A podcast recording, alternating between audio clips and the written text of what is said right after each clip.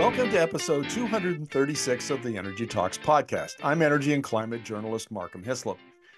Economist Kevin Birn of S&P Global is one of my favorite experts. He's an expert on the oil, Alberta oil sands specifically, and more generally on the emissions of global crude oil and gas. I've been interviewing him since 2016 and love his data-driven, nerdy analysis, even when I don't completely understand it, which is probably most of the time. Today, I'm going to do something a little different. I'm going to disagree with him a bit. Kevin is one of the co-authors of the new S&P Global report, The North American Advantage, Secure Oil and Gas Production, and we're going to talk about that. So welcome to the interview, Kevin. Hi, Markham. Pleasure to be here. Well, look, I, this is your first time on Energy Talks. I mean, we've gone 235 episodes and not had you on. I don't know how that happened. I, I interview you so often on the shorter video interviews that we did, and I can't believe that we haven't had you on for a good chinwag uh, over uh, over oil and gas demand and emissions. Yeah, honestly, I I thought we had, but I probably hadn't. We just talk enough, so it's a, it's a pleasure to be here today. Yeah, well, it was great to have you. So, look, take us through the. Uh, I was going to say the argument, but you don't like uh, the, the term argument. So, take us through the the report. Tell us what it's about. Well, we released a report uh, this month where we highlighted the benefit of the abundance and growth in North America from the hydrocarbon industry. Basically, since 2008, which was a 62 year low for the US system on crude oil, North America has converted its its fortunes. It's gone from one of a world, and you and I, Markham, will remember that world. Was one where we thought of the, the increasing scarcity in the availability of liquids specifically. And we saw the world becoming heavier and more dominated by longer cycle, more costly forms of supply. But then we saw a great reversal of that. And since 2008, we saw on a liquid side or a total side, Canada US reverses production by almost 20 million barrels of oil equivalent over that period.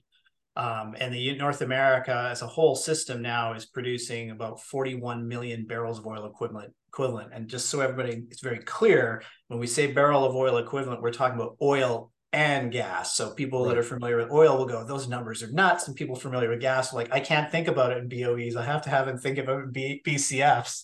So they, they may not appreciate those numbers, but it is a staggering volume. Uh, makes North America the largest producer and uh, re- producing region in the world. Okay, so before we came on the interview, you and I were talking, and I said my frame for this is the fast energy transition versus slow energy transition argument. So the IEA, the International Energy Agency, says that the fossil fuels are going to peak by 2030 or sooner, and that'll lead to declines in production, decline in demand, and presumably decline in production in the in the 2030s. The OPEC and the Saudis, on the other hand, are the proponents of the uh, slow energy transition, I should say that you know Alberta industry and and Alberta Premier Danielle Smith are vocal proponents of that, and they think that demand is going to grow into 116 million barrels a day by 2045. There'll be a long plateau and then a slow decline. So they, in in a way, they're arguing almost for a golden age of North American hydrocarbons. And I side, as I've said very clearly in columns and on this podcast before, I side with the IEA on this. I think the evidence is uh, shows that we're the, the the energy transition is going to begin destroying hydrocarbon demand sooner than we expect, and even, frankly, even sooner than the IEA is modeling. So that's where I'm coming from. Um, within that context, but Kevin, you have a point of view about the importance of that demand, how that demand that production is is likely to respond to changes in global demand that and maybe I'm I'm explaining this awkwardly, but give us your take. Well, let me let me back up and just stay in history because we we can all agree what the history was, or hopefully we can all agree what the history is. Right? Um, I would say the the hydrocarbon change of fortunes in North America um, was driven first and foremost by the evolution of multi-stage horizontal fracking um, and also the Canadian oil sands. But we'll start with shale, shale gas, shale gale. That led to the shale oil revolution, and that led to the fastest most unprecedented growth in oil production we've ever seen on the planet in the United States. The pace and scales without comparison. In Canada, we had the development of the Canadian oil sands. It began before the shale gale, but it's a slower mover. And it was the evolution of horizontal, again, horizontal drilling, unlocking the thermal oil sands deposits, which are narrow and wide. So you needed to drill horizontally more, more or less. And combined, these two sources of supply uh, drove U.S. gas production to a great deal, and it took market share from Canadian gas. And only recently is it Canadian gas coming back, really. Um, and the Canadian production was heavy and found a home in a heavy demanded market that was built principally because of Latin American heavy that had fallen away, and the U.S. found a home in the light market. And increasing volumes eventually went offshore and made U.S. one of the uh, world's larger exporters now too the benefit of this is it sheltered the North American system um, from the price volatility, particularly on the gas side, side where we saw the strains uh, in 2022 with gas prices in Europe over 80% higher than they were in North America. And so we really benefited. And the reason I raise this, Markham, a really important point is the the fact, you know, whatever happens to oil demand right now is the world remains hydrocarbon powered. And the prices really will drive political instability or geopolitical instability. So high prices are not sustainable. It's very hard for governments to maintain stability through that. And so having, you know, affordable, predictable, accessible prices for the things we still need is very important to maintain that maintain that policy stability that frankly the companies need to make the investment decisions to decarbonize over the longer run too. And so having pendulum swing on policy because of price instability or insecurity is not advantageous in any way to energy transition. Okay. So um, the thing that's different from 2008 when the shale gale started is the rise of electric transportation. That's the thing.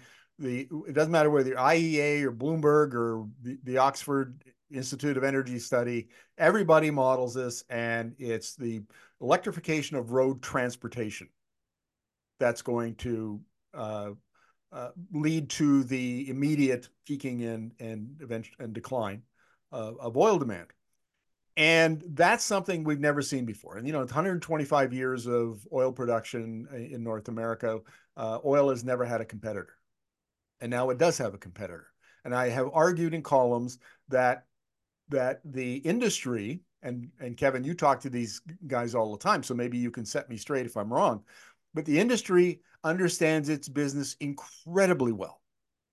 There, there's no doubt that in the Calgary uh, office towers, there is world class expertise. They are not stupid people. They get it. The thing that they don't understand, though, is their competition. And there have been lots of incumbents, big incumbents in the past, whose uh, business model was disrupted by some new product or technology or whatever it was, and the incumbent knew its business, it didn't know the comp competition, and eventually it failed. And I would argue, sir, that this is in fact what we're seeing today is that the uh, oil and gas industry based in Calgary does not understand how quickly transportation is going to be electrified and the role that China is going to play in driving that electrification. That's that's my that's my point. Perhaps you could respond to it. Well, there's a couple. There's a lot of different things there. Um, so I, I would talk to you know I'm not our EV or mobility expert, so I'm not going to dig down into that piece. I don't think I can respond to that in all honesty. But I will say the other piece of this equation, and you and I have talked about this many many times. And right now we're talking about liquids. This that North American piece was gas driven too. Uh, so and gas is actually bigger volume interestingly than liquids as much as attention we put on liquids um, but i think part of this equation is people want to opine about future oil demand and i think it's really relevant for strategic planning and understanding competitiveness the other piece of this is that the supply is not constant so the supply we talk about today is not going to be the supply we'll see tomorrow oil and gas production for the most part is a wasting asset what, what do i mean by that when you drill a well the minute you bring that well online, you're depleting an asset you've tapped into. And those depletion rates vary around the world. And so, what do you have to do? You have to constantly replace it. So, you'll hear people in the oil and gas industry talk about being on a treadmill. And that means that's the pace that they have to find and discover and bring on something new to replace what they've just drilled, frankly. And those declines vary around the world. So North America is quite unique. And since I, I think we have two extremes. Uh, we have shale, which is some of the steepest decline wells in the in the planet. So in 18 months, you can capture, I think, 85% over of that what you what you intended to capture, which makes them very attractive, but also very low risk for being able to recoup your capital and investing them, right? The other side of this beast is the oil sands, which on a yearly basis has negligible decline rates. It does decline, but it has negligible design decline rates.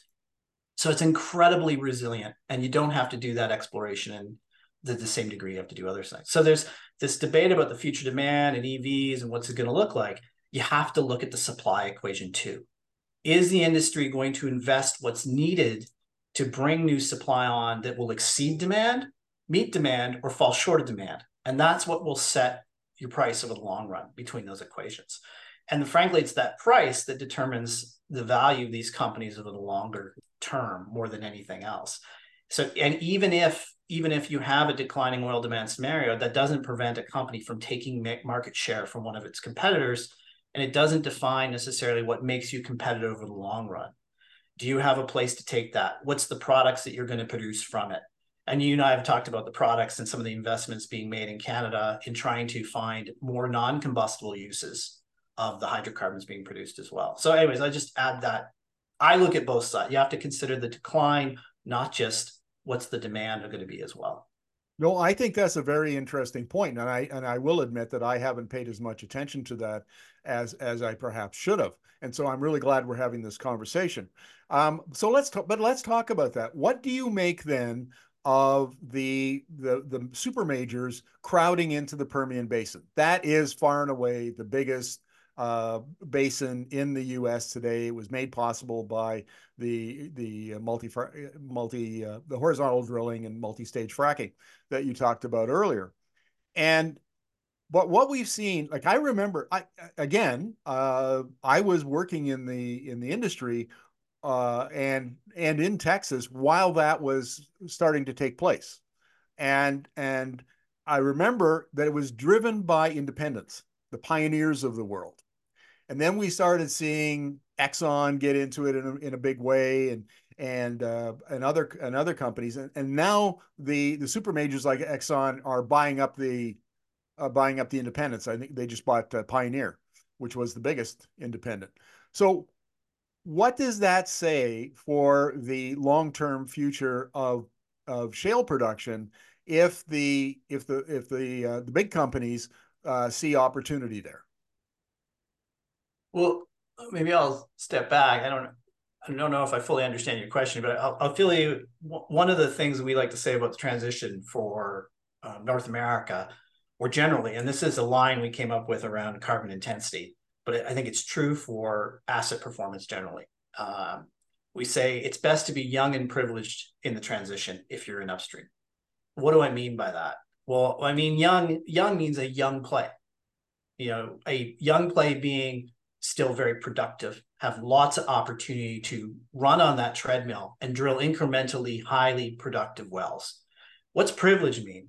Privilege means in terms of owning or having access to the most productive acreage. Like a, a, play is not homogeneous. Where you place your well, you can drill into low productive zones or high productive zones and the multiple in performance between these areas can be massive. So the economics can be massive. So if you're in the Permian, it doesn't necessarily mean you're in the good spot.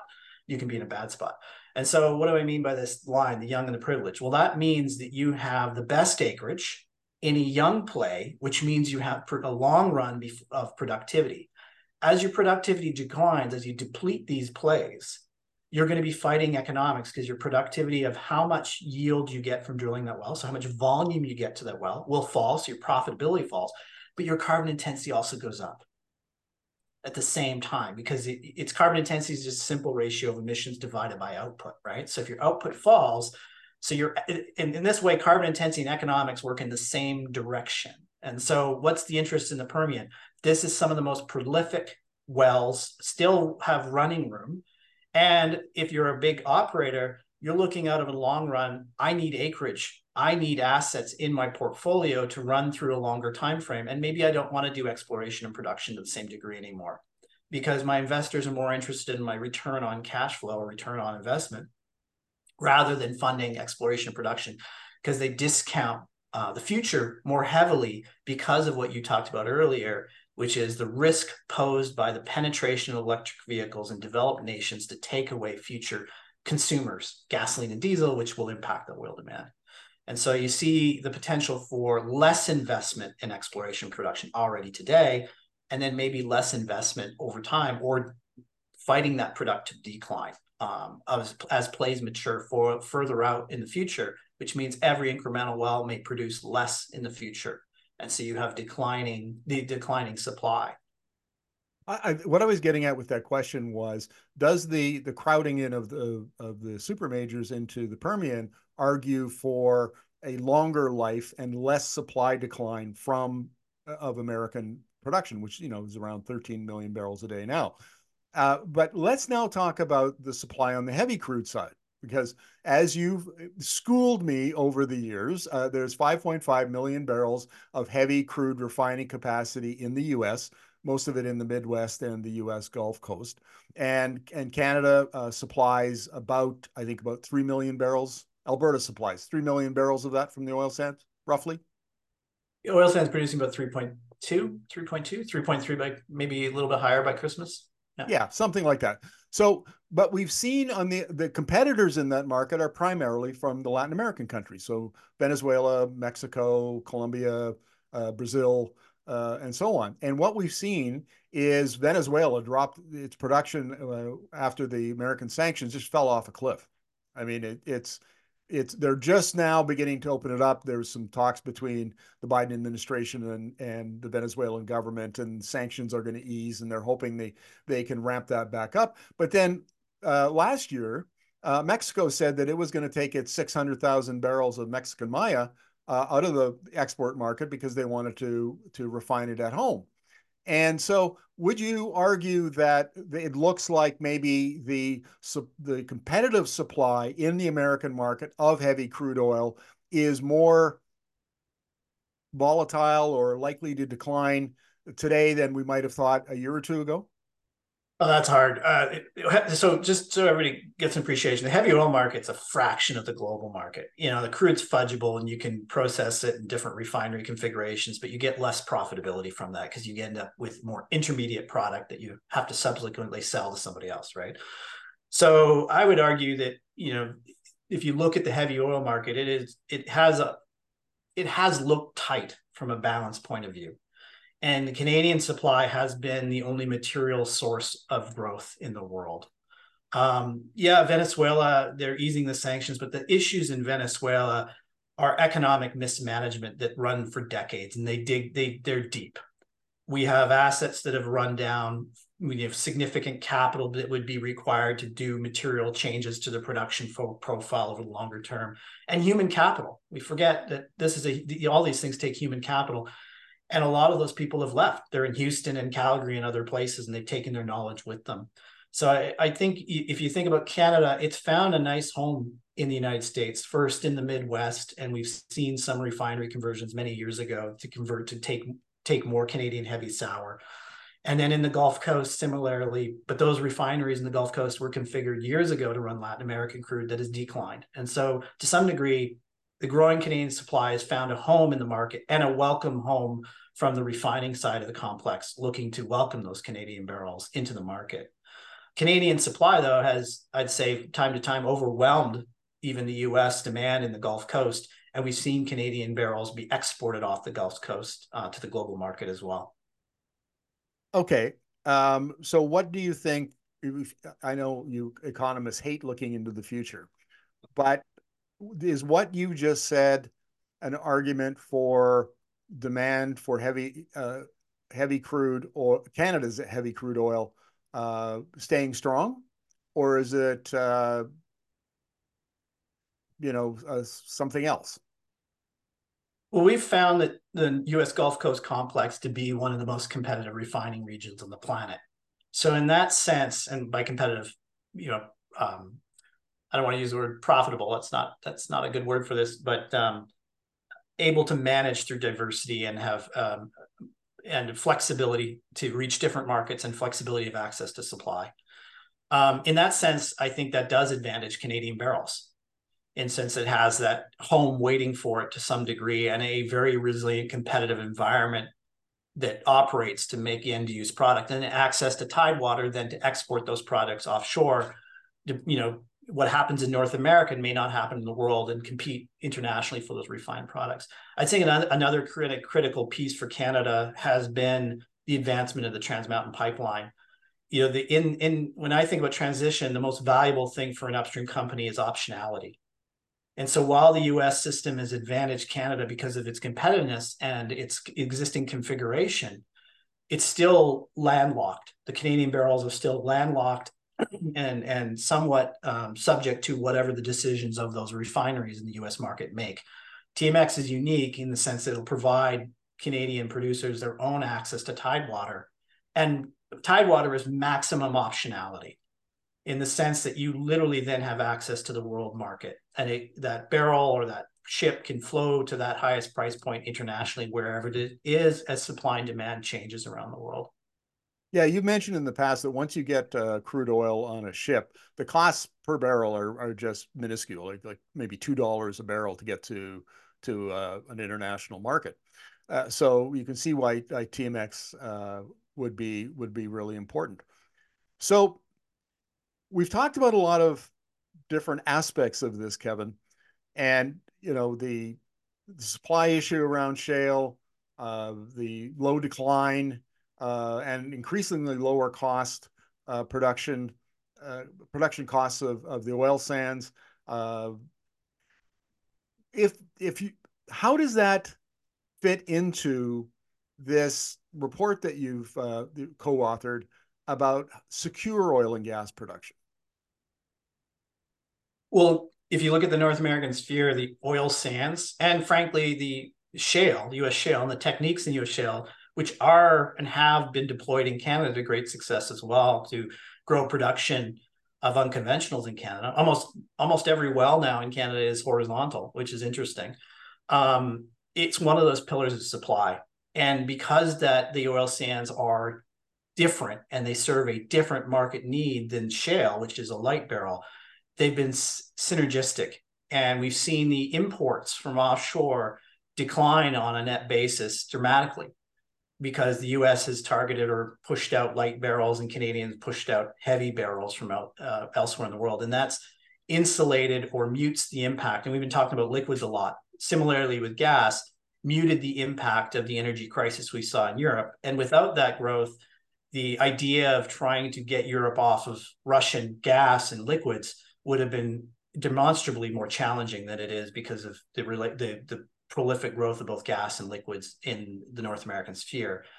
And those that has been a positive influence for price stability both in North America, but probably in the longer term in the global market as well. What about the domestic American market? Because um, I, I, can't remember if I mentioned it earlier, but the the uh, consumption peaked at 21 million barrels a day in around 2007 2008 it's now 19 million barrels a day. Electrification is forecast to reduce that even more. Uh, but uh, as you say shale is um, a light uh, grade uh, a light oil and so it's going to be used to make gasoline a lot of gasoline. And the heavy goes into bunker fuel or uh, heating oil, uh, aviation fuel, and so on. Yeah. Yeah. So does that mean that, at, and I should say, gasoline is forecast to uh, decline faster than diesel, which is used a, uh, a, lot in freight and industry and rail, rail and, and other markets. So does that mean that, in fact, if we're going to see a decline in the U.S. market, we're likely to see it on the on the light crude side uh, serving the, the gasoline markets rather than on the distillate side, uh, which would which would use the the heavy crude from Alberta. The quick conclusion you may might get there, and I'm not the down I'm not a downstream refined product expert, so I'm not going to go into too much detail. but refiners will optimize based on price and availability. And so if there is a commensurate price impact on the light side, um, then you could see refineries trying to maximize the lowest cost feedstock to produce the maximum value products. And so it's you know it's not likely that heavy will become unscathed in a demand scenario that sees some decline as well. And it comes down to geography and access. The one thing that North America, because of the volume it produces, the crudes in North America tend to trade down to the global market, and that's just the cost to access the global market. That's why the price of oil is so much less in Western Canada than it is in the Gulf Coast because it's closer to the global market. And so that incentive incentivize refineries to consume domestic um, uh, volumes to some degree. But uh, I'm not going to opine a degree which one wins or the other. But certainly, diesel is seen to be a more resilient um, fuel because of its energy density and its use case versus gasoline. But it'll probably impact both. And some, even though oil sands does have a higher distillate yield, it's not totally sheltered from gasoline either. Is there a scenario in which uh, decline the demand begins to decline. Supply remains fairly robust because you know you've got a lot of company. Not all the uh, producers in the world are owned by private investors. Uh, some of them are not. Most of them are national oil companies that desperately require that revenue to run their their governments and social programs. So the argument is that they're not just just even if they're uneconomic, they're not just going to go away nicely the way economic theory would suggest. But so, is there a scenario where the declining uh, demand leads to price volatility and consistently low prices? And if that happens, what happens to Alberta's heavy crude? The scenario, well, it comes down. It, it, it comes down to the decline rate. What happens to the prices in a in a, a declining demand scenario? If the decline rate globally uh, from the exhaustion of resources is greater than the decline of the demand for the products at the end, that means your pricing can be very high. If commensurately the demand falls faster than the natural dec- decline of, of production, then your prices will be low until someone is pushed to, pushed out of the market, and then the prices will recover, right? And so that's the that that is the crux of I think most of the arguments going on around the world, right? Like are on these scenarios is which of these scenarios play out. But the you're investing people treat talk about these oil companies as homogeneous entities that work in some sort of coordinated fashion. They're far from that. They're very heterogeneous in many many ways. And ultimately, there's another actor here we're not talking about, and that's the investor you're right. Some of these companies are NOCs, but even them, they have investors and they have imperatives to return cash, generate cash. Uh, many of them support governments, um, which in a low price scenario is not pretty picture over a longer period of time, right? In the private sector or the public, I should say the public markets, there's investors that own these companies and they have different priorities than necessarily the oil companies. And those priorities right now are about returning cash and cash flow returns to them. And so in a transition story and it gets more aggressive, you could see further discounting of future uh, production in favor of cash flow. And I think we've already seen some of that from the investment community, longer lead time projects being discounted more heavily versus shorter cycle. So we've seen more cash flow into things like tight oil than we have seen in deep water offshore or even the oil sands. And that's because of its ability to return cash in a very short period of time. Let, let me let me just um, so in the oils in the tight oil vein in Permian, you can get your cash out in say two to three years for your investment. I think you and I could agree what oil demand will probably look like in 2026, 2027, right? Like that. So that's pretty low risk versus something like a deep water or an oil sands new, where you would think about maybe seven years or deep water, it could be 15 years.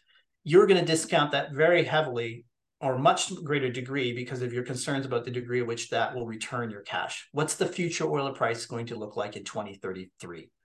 That's a different proposition from risk. And so we're already seeing that affect some capital flows.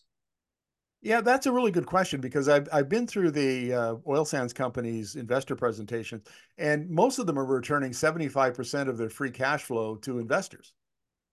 I mean, that, that strikes me as a, you know, a, a very large percentage uh, compared to historical uh, numbers. Uh, is that a fair observation?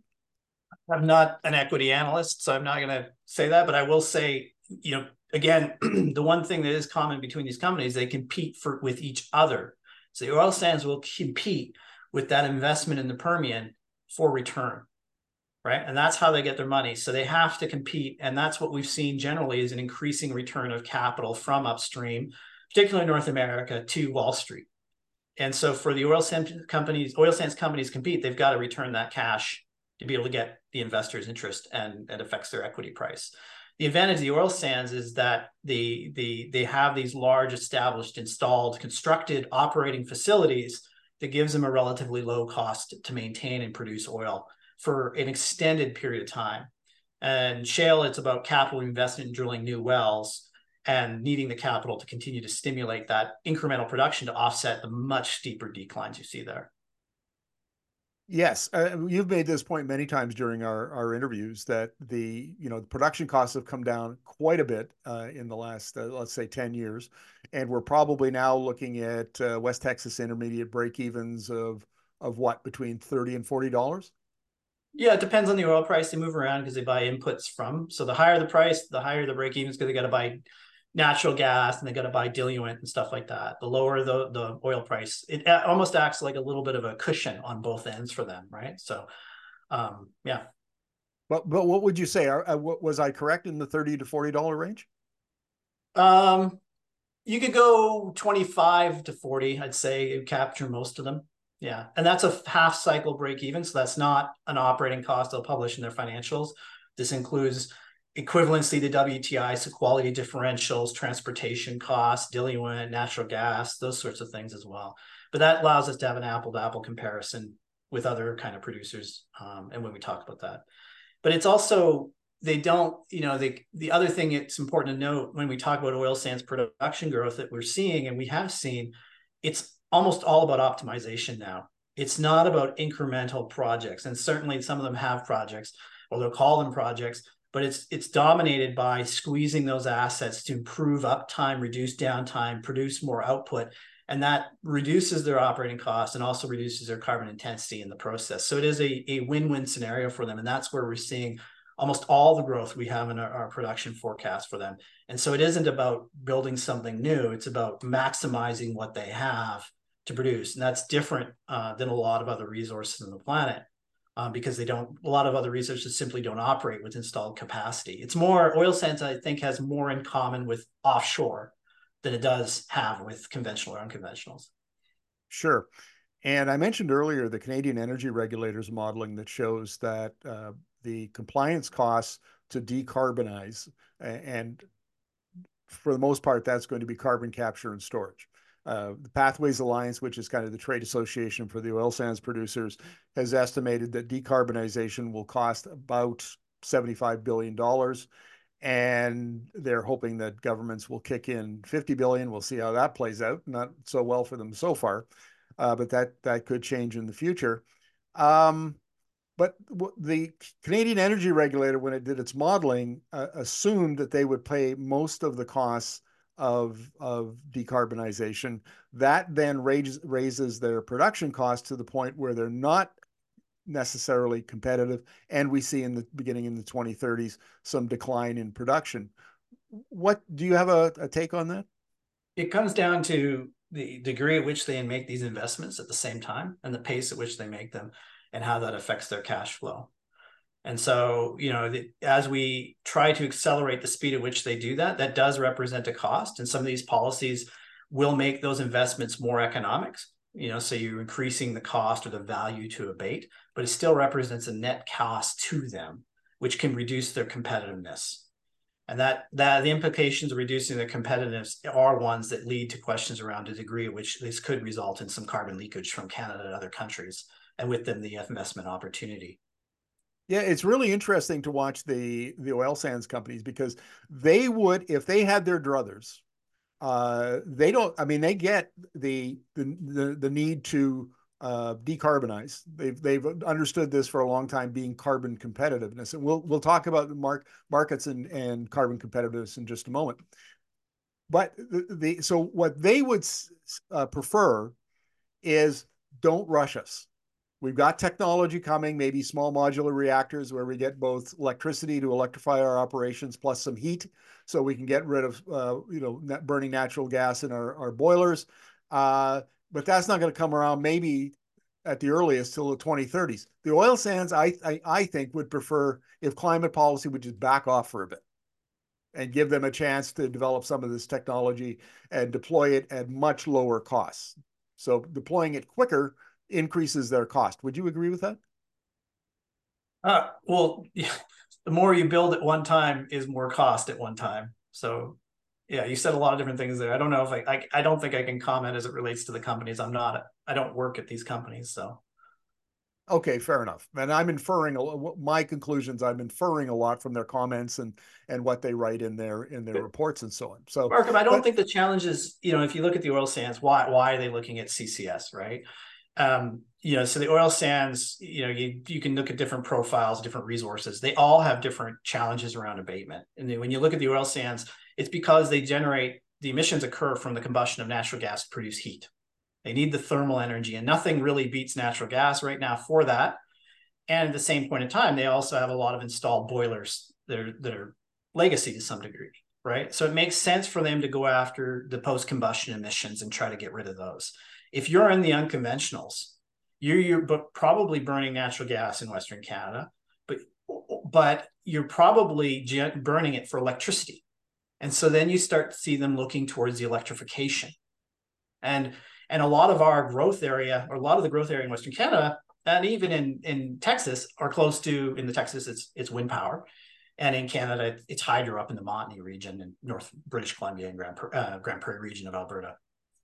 Those so you see them looking electrification. It doesn't mean it's easier. Um, in electrification, you've got to build transmission infrastructure. And if, if you never spent time up there, it's not the easiest place to build elect- transmission infrastructure. Um, you have to get the the power system, the hydro grid to agree to that. You have to negotiate rates. Uh, it, it's it's a lot of steel and concrete that have to be built both in the oil sands and the unconventional. So there's a lot of material challenges, and there is a physical speed limit to the pace at which one can pour those things, given the availability of labor. Fair enough. Well, let's talk about the the market pricing emissions intensity. I know this is a big focus of your work these days. You and I have had a, a conversation about this. Uh, can you just kind of lay out the uh, where we're at with that? Yeah, sure. Yeah, so we're at S&P. We're very involved in building carbon intensity estimates across entire value chains.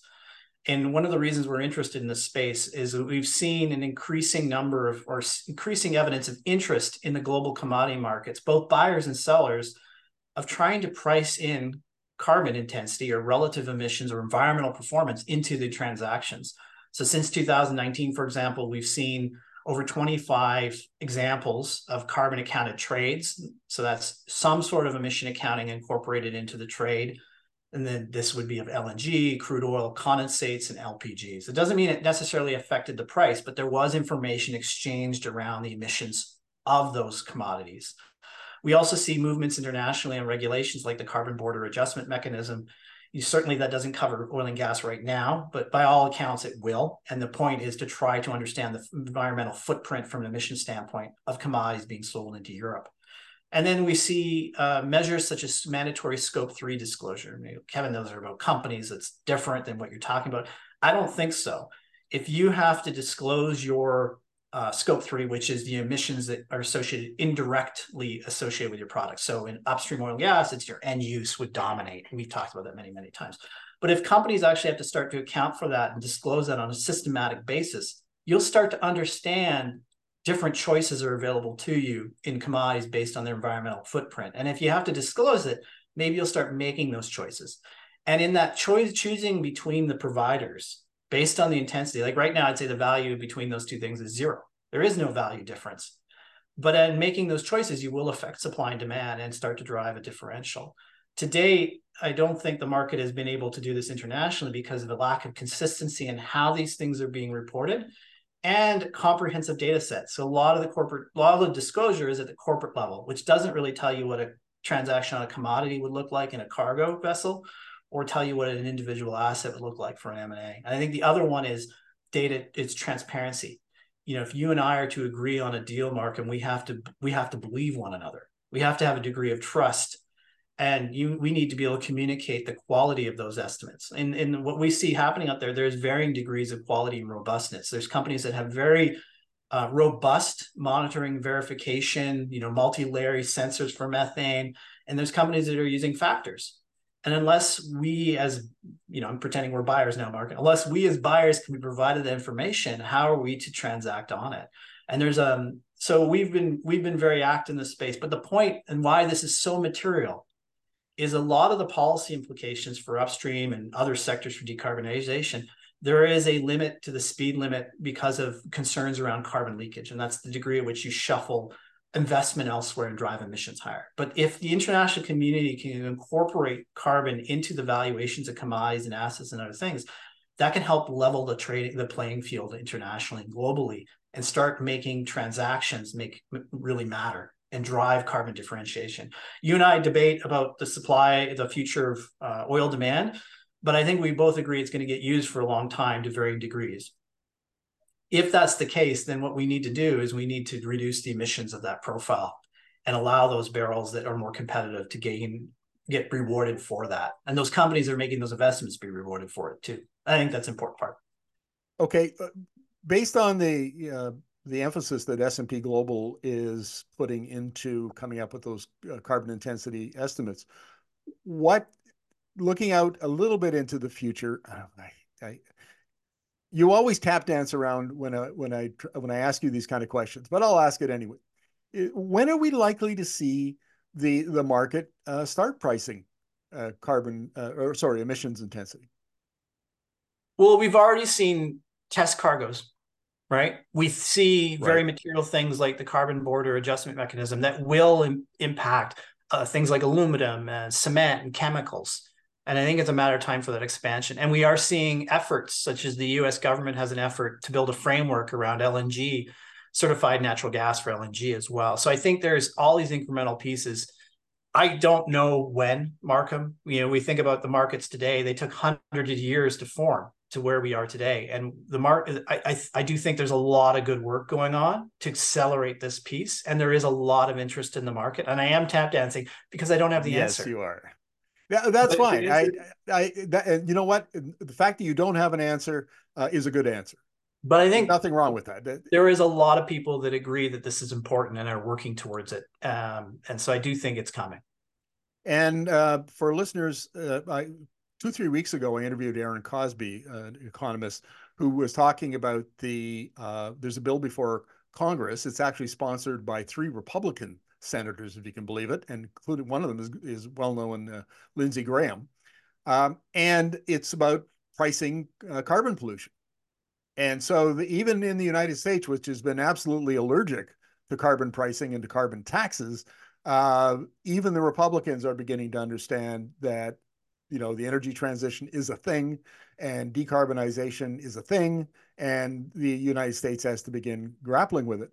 So i guess that would would underscore your argument kevin that the markets and governments are slowly moving in this direction and they're moving slowly enough that it's very it's hard you know to to forecast when this might become a factor uh, for north american crudes but it's something on the horizon something to keep track of yeah, and I think it's important to appreciate that and when we talk about international initiatives, which is really what's required here, these are multi stakeholder, often consensus based processes.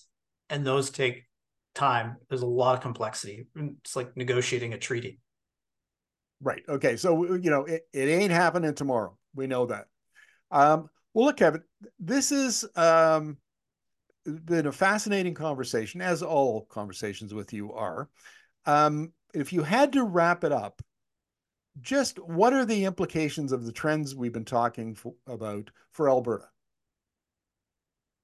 For Alberta, um, well, is uh, it? Let me put it this way: is it is it the status quo likely to be you know to continue off into the future, uh, or are we going to see you know changes in the market, changes in policy that are that are going to affect Alberta, uh, how it operates, and and the rate at which it decarbonizes, and maybe the amount that it of uh, product that it supplies? Well, I would say that we are in an energy transition. It's not if we are, we are, and it's happening. Um, right now it's been probably more of an energy dilution, but it is happening. We're seeing penetration of EVs and renewables and a great deal of investment.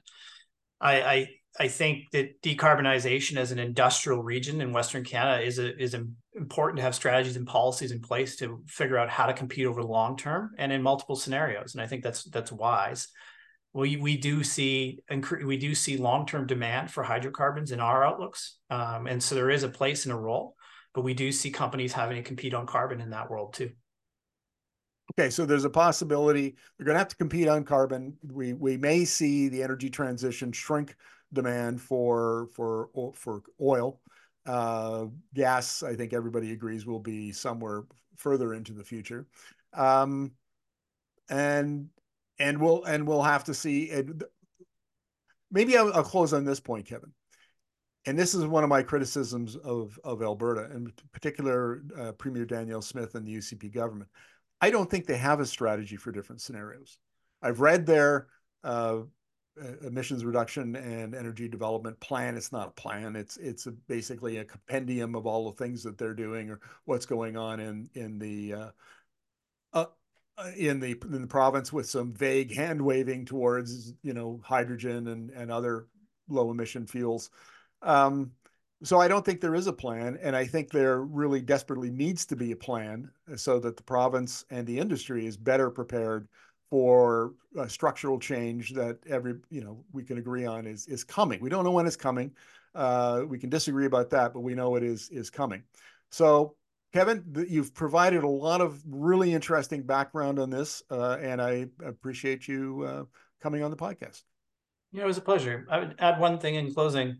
If you think about governments, what the market wants and what companies wants is a, a robust and clear and transparent framework for them to make decisions in. And policy stability, I think, has been something that's challenged in Canada. Um, the you know can the policies being put in place withstand multiple terms of office? And that improves their investability. If they don't appear to be that canada it gets lumped as in higher risk for investment and that affects the cost of capital which unnecessarily increases the cost of decarbonization for companies in canada and complicates those investment decisions as well. That is a very good note on which to end the interview. Thank you. Thank you